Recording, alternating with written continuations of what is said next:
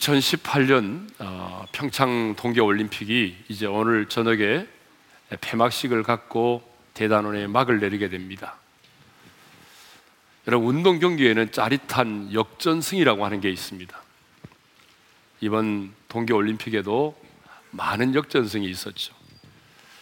특별히 여자 쇼트트랙 3000m 계주에서 믿을 수 없는 대역전극이 펼쳐졌습니다. 세 번째 주자인 이유빈 선수가 그만 엉덩방아를 찧으면서 넘어지고 말았어요.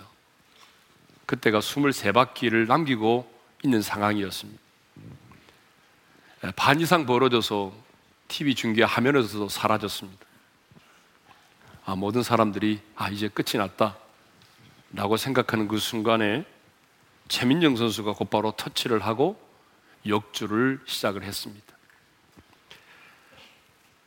근데 대표팀은 그날 넘어지고도 올림픽 신기록을 수립하면서 예선 1조 1위로 결승에 올랐고, 그리고 마침내 결승에서 금메달을 목에 걸었습니다.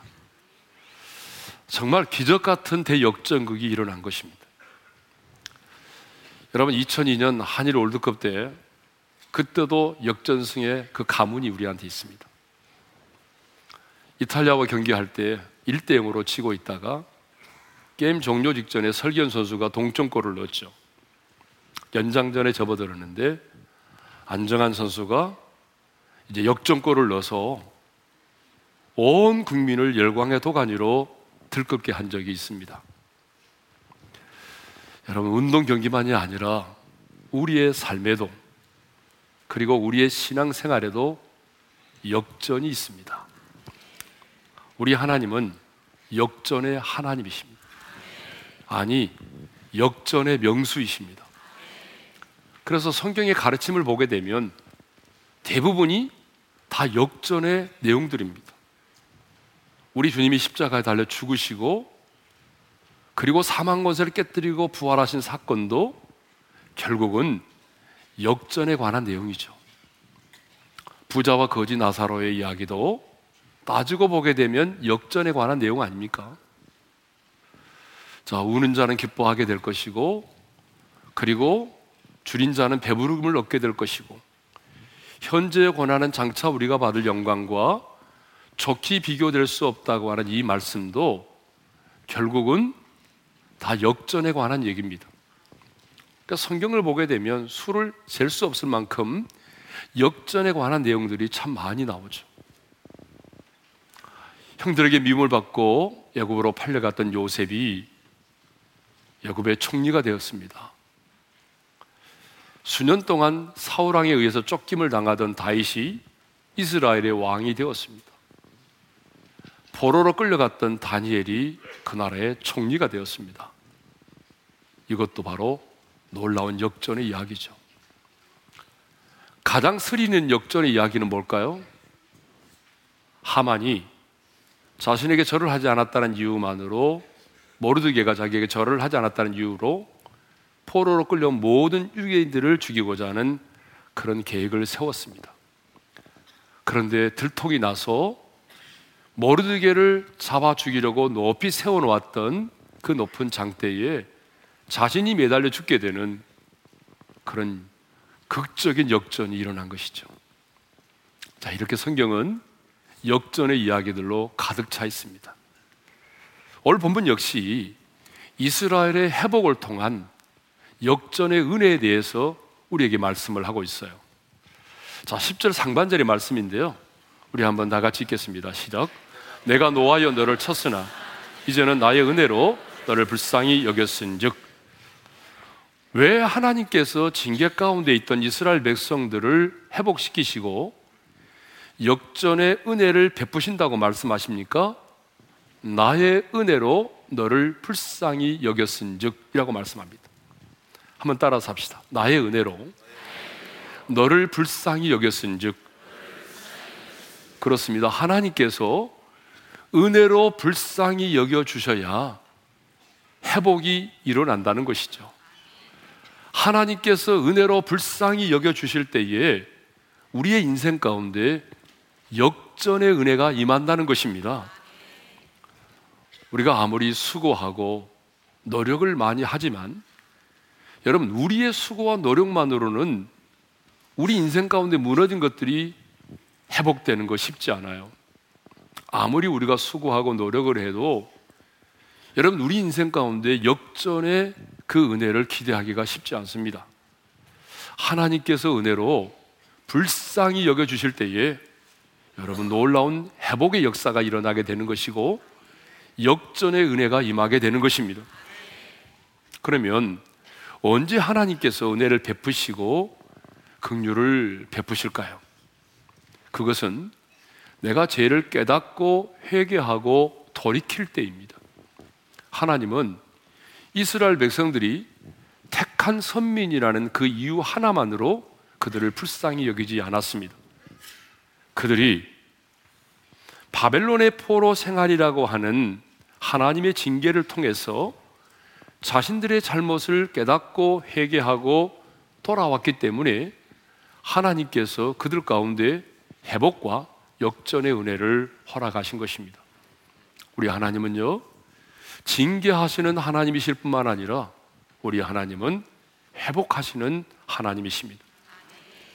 우리가 우리의 죄를 깨닫고 철저하게 회개하고 돌아오면 하나님은 우리 인생 가운데 무너진 것들을 회복시키시고 역전을 허락하십니다. 그러므로 여러분, 여러분의 인생 가운데 회복이 필요하십니까? 아멘은 몇 사람밖에 안 하네요.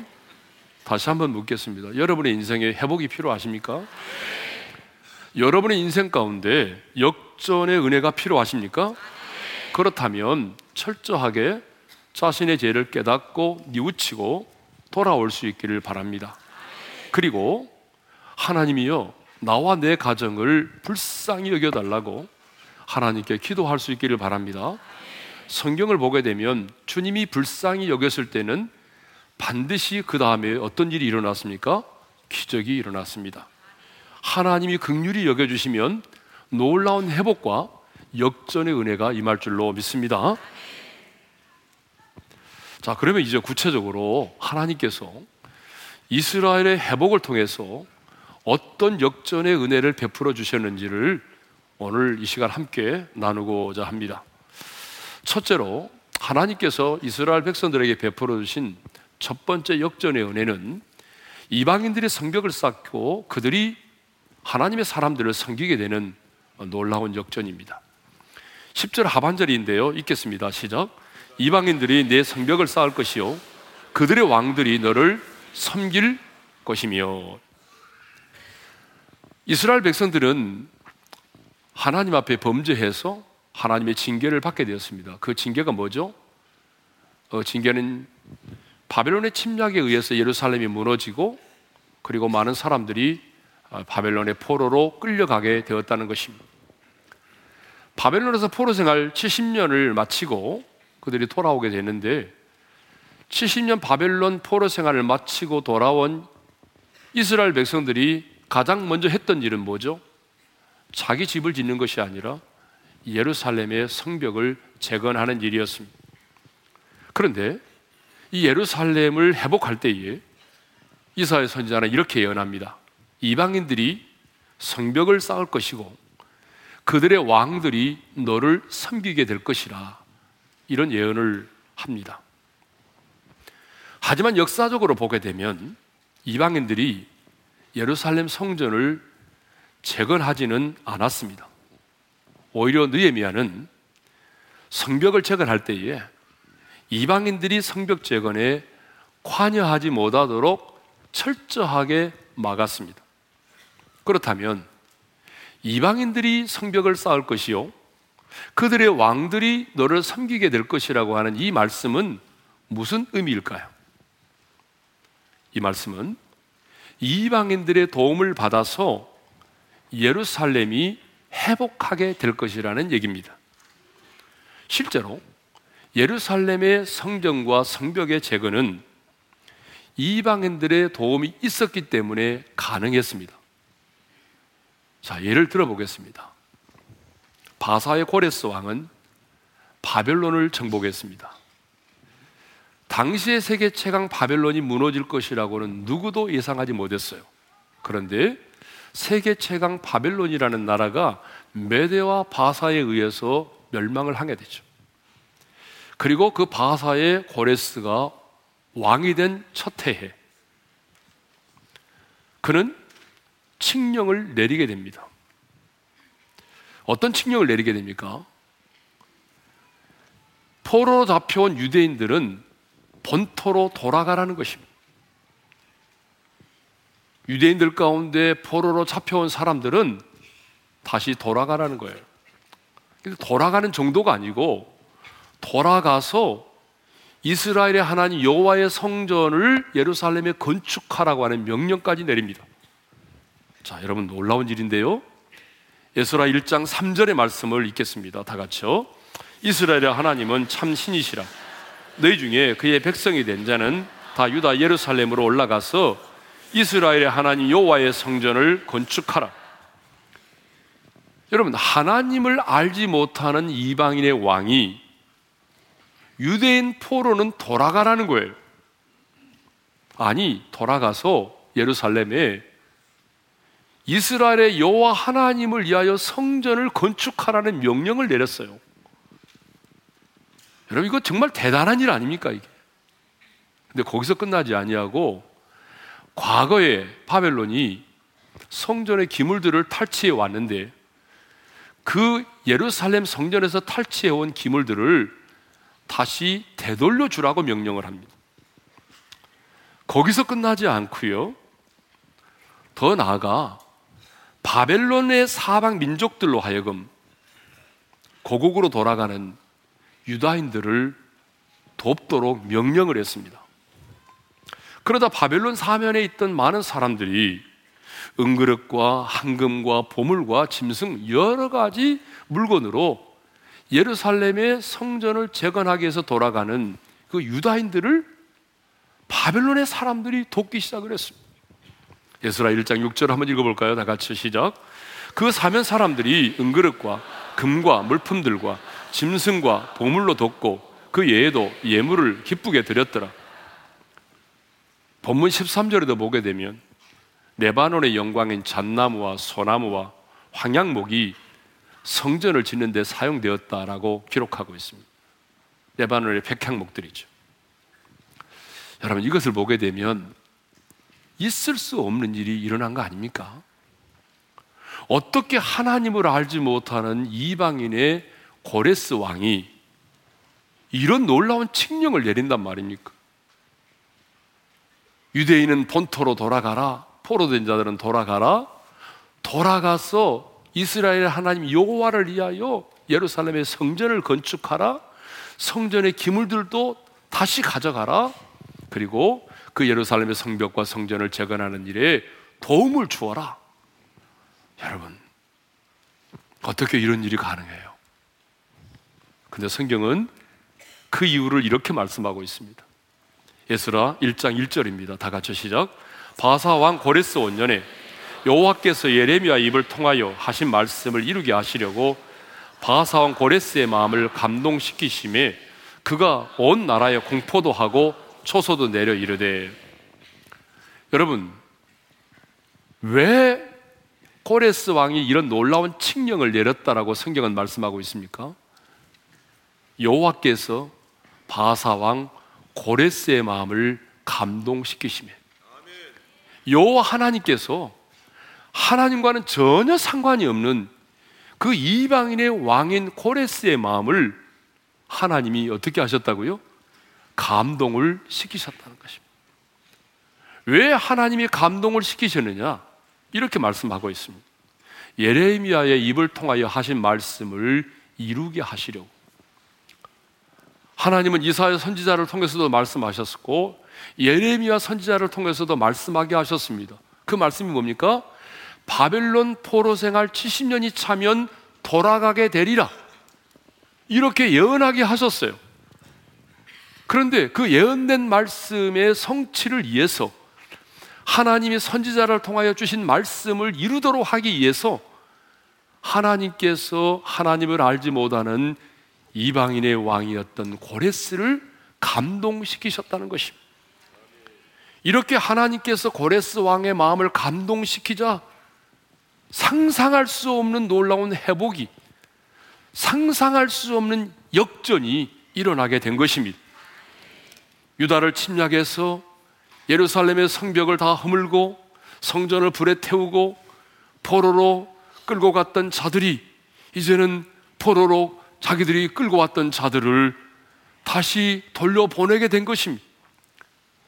탈취한 성전의 기물도 다시 돌려보내준 것입니다. 아니, 자신들이 허물었던 예루살렘의 성벽과 그 성전을 재건하라고 많은 목재와 금은과 짐승과 보물을 내어주었습니다. 그래서 이방인들이 내어준 그 많은 목재와 금은과 짐승과 그 보물들을 가지고 예루살렘의 성벽과 성전을 재건했습니다. 이것을 이사야 선지자가 뭐라고 예언합니까? 이방인들이 네 성벽을 쌓을 것이요 그들의 왕들이 너를 섬기게 될 것이라고 예언했던 것입니다. 그 예언이 이루어졌어요. 그렇습니다, 여러분. 언약을 지키시는 신실하신 하나님께서 역사하시면 회복을 통한 이런 놀라운 역전이 우리 인생 가운데 일어나는 것입니다. 약속을 지키시는 신실하신 하나님이 역사하기 시작하면 여러분, 우리 인생 가운데도 이런 놀라운 상상할 수도 없는 인생의 역전이 일어난다, 그 말입니다. 자, 두 번째로 하나님께서 이스라엘에게 베풀어 주신 두 번째 역전의 은혜는 평안과 재물입니다. 11절의 말씀을 읽겠습니다. 다 같이 시작. 내 성문이 항상 열려 주야로 닫히지 아니하리니 이는 사람들이 내게로 이방 나라들의 재물을 가져오며 그들의 왕들을 포로로 이끌어오미라. 여러분, 고대 근동의 성문은요, 낮에는 사람들이 출입을 위해서 열어놓지만 밤에는 그 성의 문을 닫아놓습니다. 그런데 이사야 선지자가 예언합니다. 뭐라고 예언합니까? 내 성문이 항상 열려서 주야로 닫히지 아니하게 될 거라는 거죠. 여러분, 왜 성문을 항상 열어놓을까요?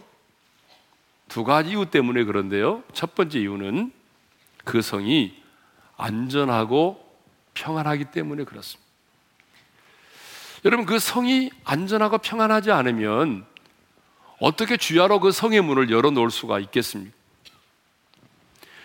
들어다니는 사람들을 통제하지 않아도 될 만큼 그 성이 안정되고 그 성이 평안하기 때문에 주야로 성의 문을 열어놓게 되는 거죠.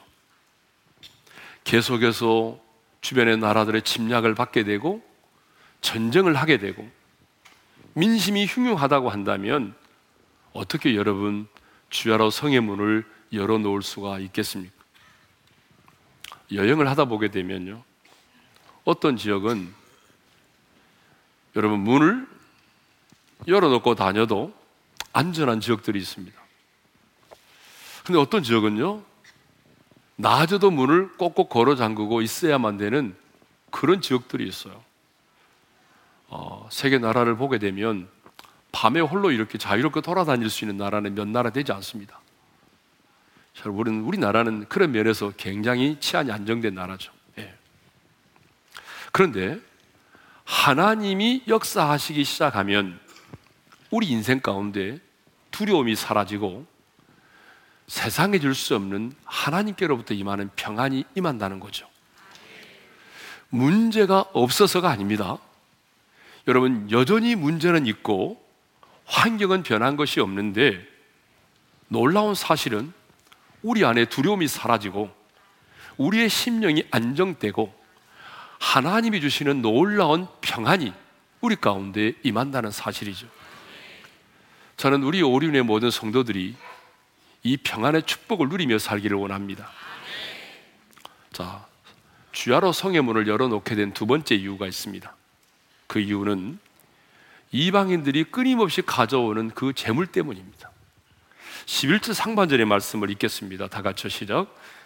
네 성문이 항상 열려 주야로 닫히지 아니하리니 이는 사람들이 내게로 이방 나라들의 재물을 가져오며. 여러분, 왜 성의 문이 주야로 열려있다고 말합니까? 이는 이라고 말하죠. 사람들이 내게로 이방 나라들의 재물을 가져온다는 것입니다. 이방인들이 가져오는 재물이 꼬리에 꼬리를 물고 밤낮으로 계속될 것이기 때문에 성문이 항상 열려 있어야 한다는 거죠. 예. 여러분, 이게 얼마나 큰 반전입니까? 얼마나 놀라운 역전입니까? 예전에는 그들이 예루살렘을 침략해 왔어요. 그리고 그들이 많은 것들을 약탈해 갔어요. 그런데 이제는 그들이 재물을 가지고 내게로 나아온다는 거죠. 이런 놀라운 역전이 일어난다는 것입니다. 그렇습니다, 여러분.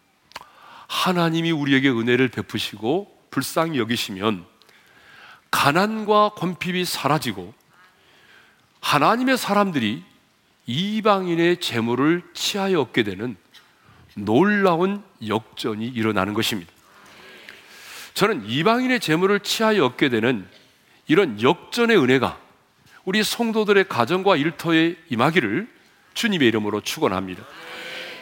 그런데 역사적으로 보게 되면 예루살렘의 성문이 밤낮을 가리지 않고 항상 열려 있었던 적은 없었습니다. 그러므로 이 말씀은 우리가 구속사적으로 살펴볼 필요가 있습니다. 예수 그리스도가 이 땅에 오심으로 교회를 통한 구원의 문이 활짝 열리게 될 것을 예언하고 있는 말씀입니다. 그런데 놀라운 사실은 이 열린 천국의 열린 문 안으로 이방인들이 재물을 가지고 나아오고 심지어는 뭐라고 되어 있습니까? 이방의 왕들도 포로로 끌려 들어온다라고 말하고 있습니다. 그렇다면 여러분, 이것은 뭘 말하죠? 이방인이 재물을 가지고 나오고 심지어는 이방의 왕들도 포로로 끌려온다는 얘기죠. 여러분, 이것은 뭘 말하는지 아십니까? 영적 전쟁에서의 전리품을 말하는 것입니다. 우리가 전쟁을 하게 되면 어떻습니까?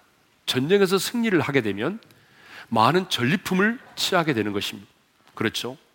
그리고 심지어는 이방의 왕들, 그 왕을 끌고 오는 것입니다. 그래서 왕이 죽어버렸을 경우에는, 왕이 죽었을 때는 그 왕의 목을 베어서라도 그 왕의 목을 가지고 들어오는 거죠.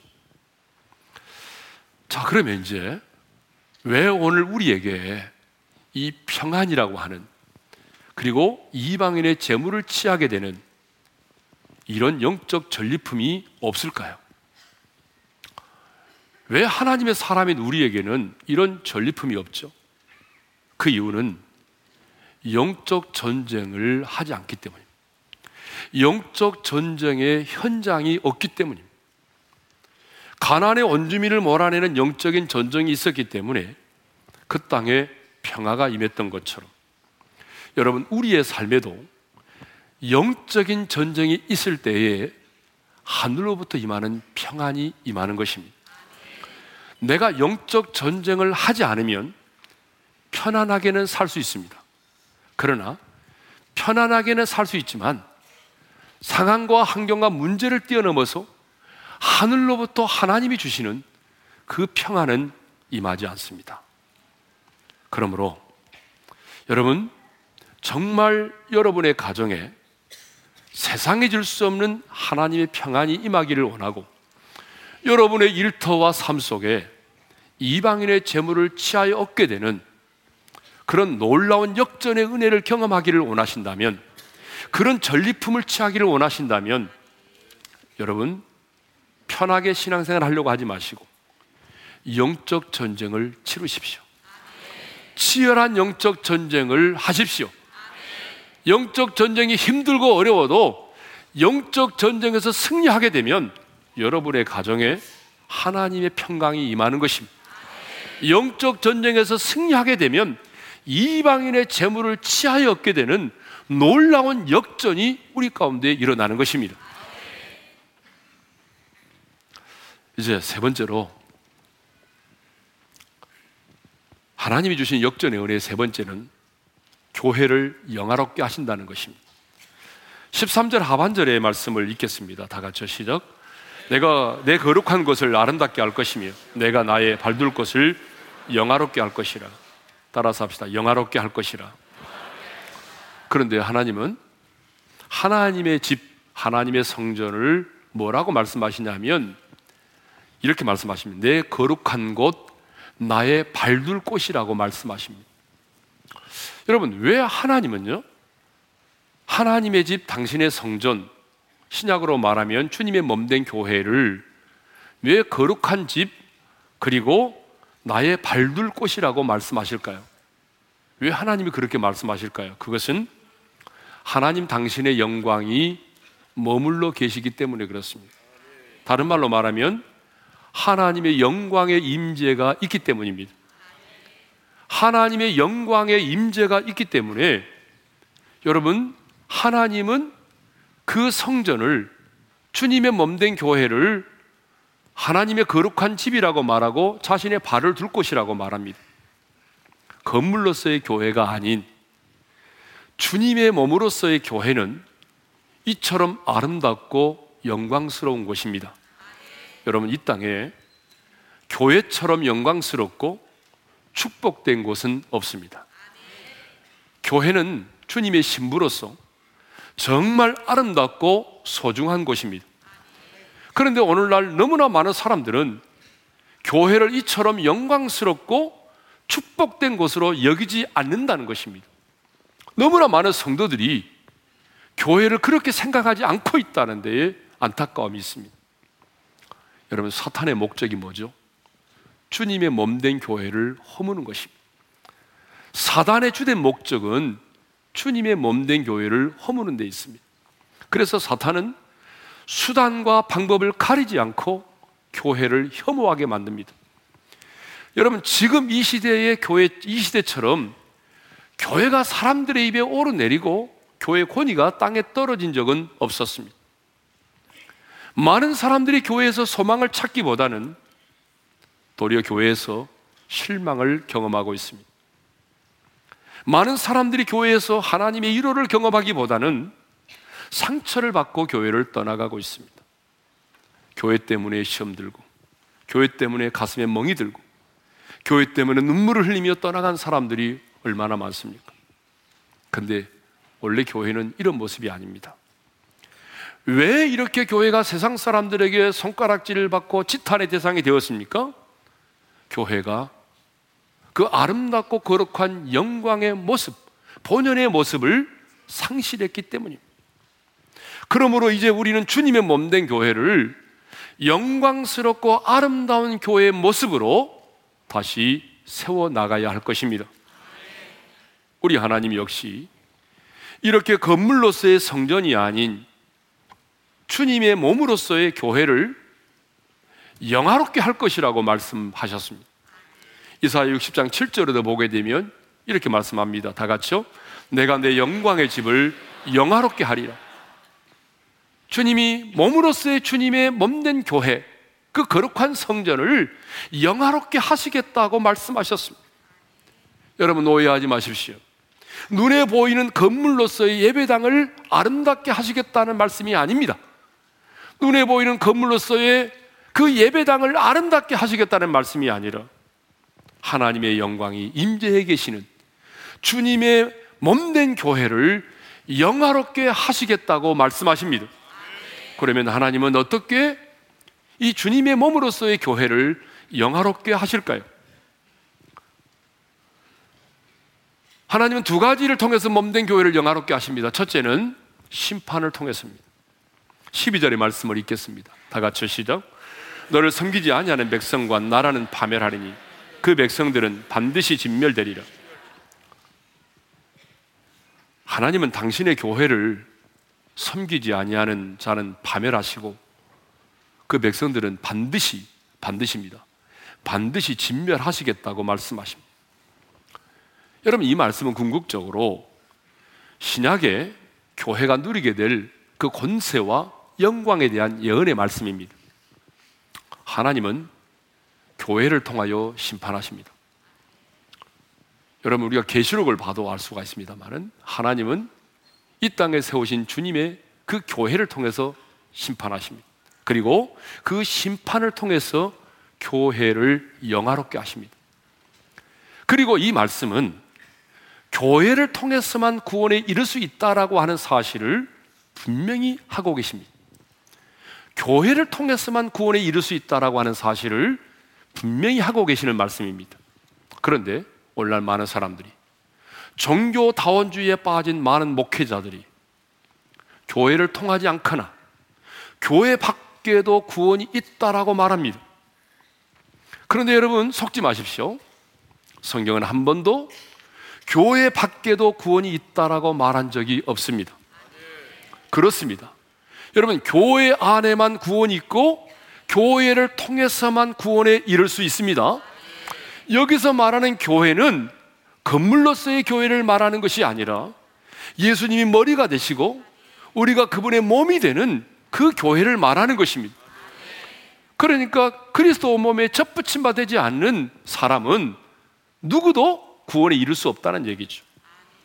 자, 두 번째로 어떻게 교회를 영화롭게 하시냐 그러면 역전의 승리를 통해서 주님의 교회를 영화롭게 하십니다. 14절의 말씀을 읽겠습니다. 다 같이요. 너를 괴롭히던 자의 자손이 몸을 굽혀 내게 나오며 너를 멸시하던 모든 자가 내 발 아래 엎드려 너를 일컬어 여호와의 성읍이라 이스라엘의 거룩한 이의 시온이라 하리라. 자, 과거에 너를 괴롭히던 자의 후손이 몸을 굽혀서 내게 나온다라고 말씀하고 있습니다. 그리고 과거에 너를 멸시하던 모든 자가 내 발 아래 엎드려 여호와의 성읍 이스라엘의 거룩한 시온이라고 할 거라는 것이죠. 자, 여러분, 과거에 그들은 막강한 권력을 가지고 예루살렘을 쳐들어왔습니다. 그리고 여호와의 그 성전과 그리고 그 왕궁과 예루살렘에 있는 모든 집들을 다 불살라버렸습니다. 그리고 성벽을 허물었습니다. 그리고 많은 사람들을 포로로 끌고 갔습니다. 유다의 시드기야의 왕은요, 자신이 보는 앞에서 두 아들이 죽임을 당해야만 했습니다. 그리고 이 시드기야 왕 역시 두 눈이 뽑히고 그리고 쇠사슬에 결박을 당한 채 여러분 포로로 바벨론에 끌려가야만 했던 것입니다. 그때 바벨론 사람들은 이렇게 조롱했겠죠. 너희가 믿는 여호와 하나님은 어디 계시느냐? 너희가 믿는 하나님은 정말 살아계신 분이냐? 그런데 왜 너희가 믿는 하나님이 살아계신다면 이렇게 성전을 불에 태워도 이렇게 할례받은 자들을 우리가 포로로 끌고 가도 왜 잠잠하신단 말이냐?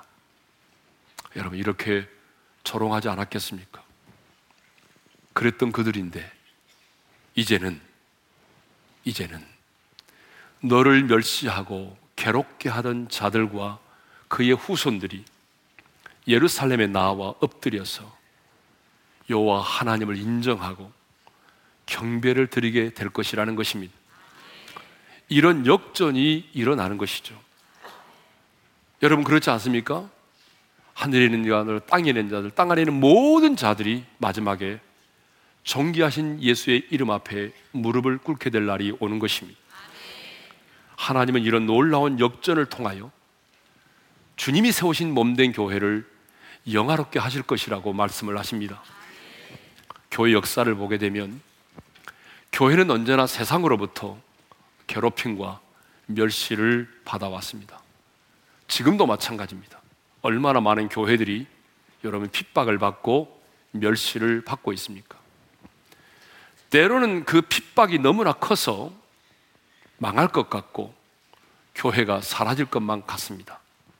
하지만 여러분, 주님이 피 흘려 값주고 세우신 주님의 몸된 교회는 망하지 않습니다. 사라지지 않습니다. 중국의 문화혁명이 일어났지 않습니까? 그래서 모든 교회가 강제로 문을 닫았고 많은 그리스도인들이 숙청을 당했습니다.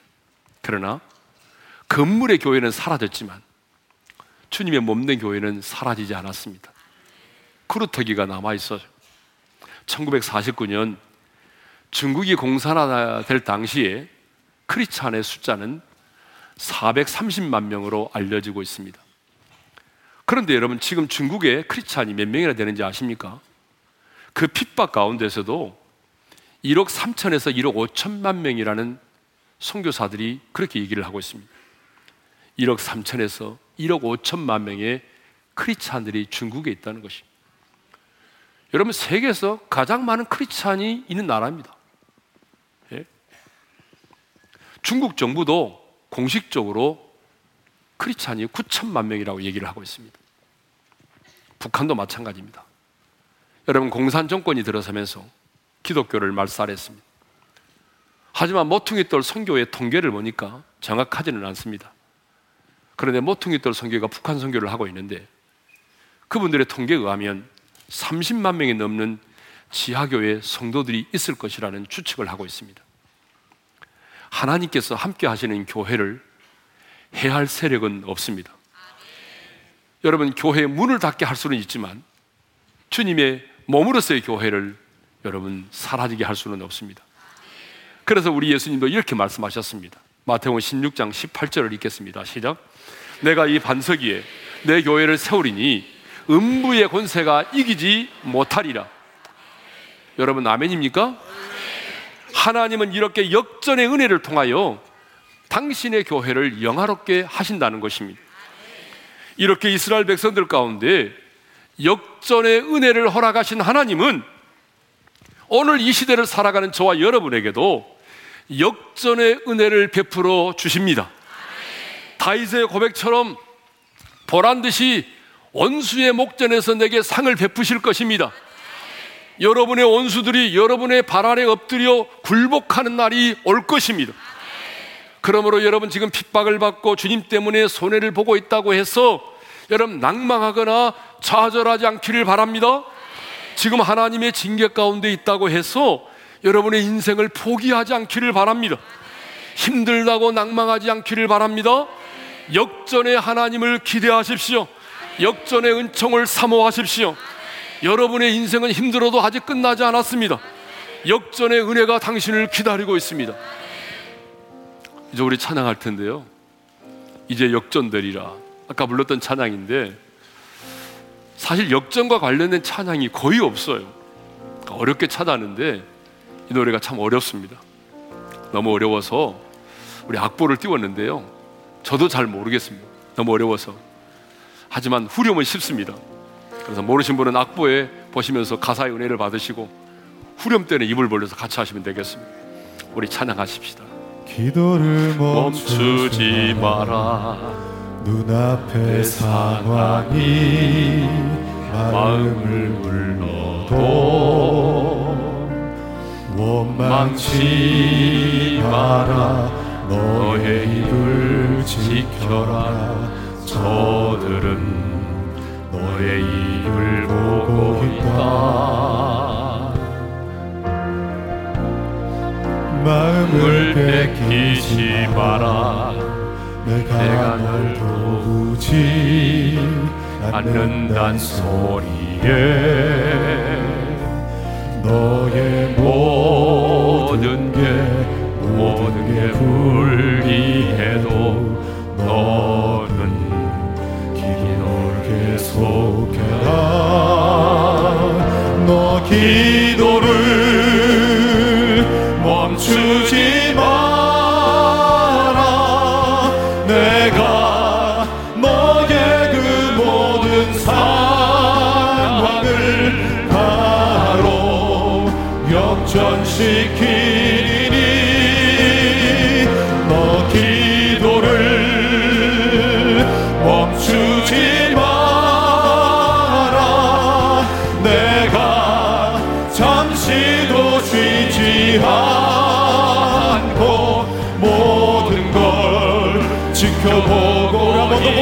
너 기도를 멈추지 마라. 내가 너의 그 모든 상황을 바로 역전시키리니. 너 기도를 멈추지 마라.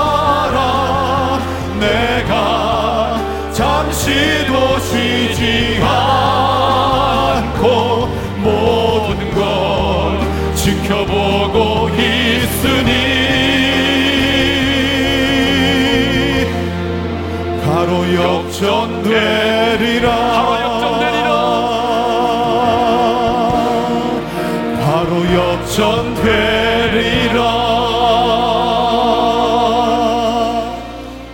자, 우리 한번 주신 말씀 마음에 새기면서 기도하겠습니다. 우리 하나님은 역전의 하나님이십니다. 아멘. 역전의 명수이세요. 복음도 결국은 역전이에요. 주님의 가르침은 대부분 다 역전입니다. 하나님의 사람들은 역전의 은혜를 경험하며 살았습니다. 오늘 우리가 나눴던 말씀도 이스라엘의 회복을 통한 역전의 은혜를 우리에게 말씀하고 있습니다. 바벨론의 침략을 당하고 성벽이 무너지고 성전이 불에 타고 포로로 끌려갔던 그들에게 하나님께서 이런 놀라운 역전의 은혜를 주실 거라는 거예요. 상상할 수 없는 역전이 임했잖아요. 하나님을 알지 못하는 이방인의 왕 그 고레스는 칙령을 내려서 예루살렘에서 포로로 잡혀온 자들은 돌아가라고, 돌아가서 너희 하나님 여호와를 위하여 예루살렘의 성전을 건축하라는 이런 엄청난 명령을 내렸어. 성전의 기물들도 돌시 돌려주라. 그리고 그 바벨론 사람들로 하여금 성벽을 재건하고 성전을 지을 수 있는 많은 은금과 재물과 모든 것들을 도와주라고 말했어요. 이런 놀라운 역전, 여러분의 인생 가운데 하나님이 역전의 은혜를 주시고 원수의 목전에서 상을 베푸셨던 그 하나님, 그 하나님은 오늘 여러분의 인생 가운데, 여러분의 일터 가운데, 여러분의 기도 제목 가운데 역전의 은혜를 주시기를 원하십니다. 여러분, 영적 전쟁을 치열하게 하십시오. 영적 전쟁에서 승리하게 되면 하나님이 주시는 평강이 임하는 것입니다. 영적 전쟁을 하지 않으면 편안하게 살 수는 있지만 여러분, 상황과 환경을 뛰어넘는 그런 평안을 누릴 수가 없습니다. 영적 전쟁에 승리하면 우리가 이방인의 재물을 취할 수 있게 되는 것입니다. 이런 놀라운 역전이, 주님의 몸된 교회를 영화롭게 하시는 놀라운 역전의 은혜가 여러분, 우리 교회에 여러분의 일터와 가정과 기도 제목 가운데 있기를 원합니다. 주신 말씀 붙들면서 하나님이여, 내가 역전의 하나님을 찬양합니다. 아멘. 역전의 은혜를 기대합니다. 아멘. 주여, 내게 은혜를 베풀어 주시고 나를 불쌍히 여겨주십시오. 아멘. 철저하게 내가 죄를 깨닫고 회개하고 돌이킵니다. 주여, 나의 삶 가운데, 나의 가정 가운데, 나의 일터 가운데 놀라운 역전을 허락해 주십시오. 아멘. 우리 다같이 역전의 하나님께 주여 한번 외치고 부르짖어 기도하며 나갑니다. 주여, 할렐루야. 하나님 아버지, 역전의 하나님을 찬양합니다. 역전의 하나님, 이스라엘의 역사 가운데 회복을 통하여 놀라운 승리의 역전을 허락하신 하나님 아버지, 하나님이여, 우리 인생 가운데도 하나님 역전의 은혜가 필요합니다. 역전의 은총을 허락하여 주시옵소서. 하나님이여, 우리 인생 가운데 무너진 것들이 회복되고 박해진 것들이 다시 세워지게 하여 주시고 우리가 빼앗겼던 것들을 다시 되찾는 회복의 역전의 은혜가 임하기를 원합니다. 하나님 아버지여, 그런 역전의 은혜가 아버지 하나님, 그러기 위해서 우리에게 은혜가 필요합니다. 우리를 불쌍히 여겨주십시오. 하나님이여, 내 가정을 불쌍히 여겨주시고 하나님이여, 철저하게 죄를 요치고 행위하고 돌이키게 하셔서 하나님이여, 우리의 삶 가운데 풍성한 역전의 은혜가 임하기를 원합니다. 특별히 영적 전쟁을 통해서 하나님 아버지, 우리 가정의 편안함이 아니라 평강이 임하게 하시고 영적 전쟁을 통하여 이방인의 대우를 취하여 얻을 수 있는 놀라운 역전의 은혜 가운데 임하게 도와주시며 하나님의 교회를 통하여 심판하시고 이 승리의 역전의 승리를 통하여 주님의 몸된 교회를 영화롭게 하심으로 이 몸된 교회를 통한 놀라운 역전의 은혜를 우리 모두가 누리며 살아가게 도와주시옵소서. 놀라운 역전의 은혜가 우리 가운데 임할 줄로 믿습니다. 역전의 은혜가 우리 가운데 임할 줄로 믿습니다. 주님, 역전의 하나님, 역전의 은총이 우리에게 필요합니다.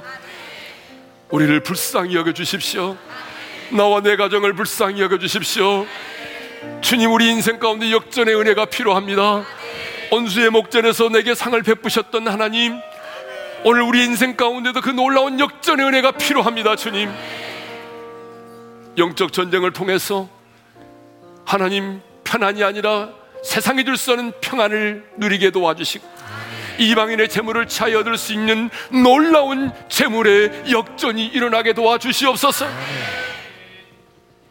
이제는 우리 주 예수 그리스도의 은혜와 하나님 아버지의 영원한 그 사랑하심과 성령님의 감동 감화 교통하심이 역전의 은혜를 통해서 하나님의 신실하심과 하나님의 하나님 되심을 만방에 드러내기를 원하는 모든 지체들 위해 이제로부터 영원토록 함께 하시기를 축원하옵나이다. 아멘.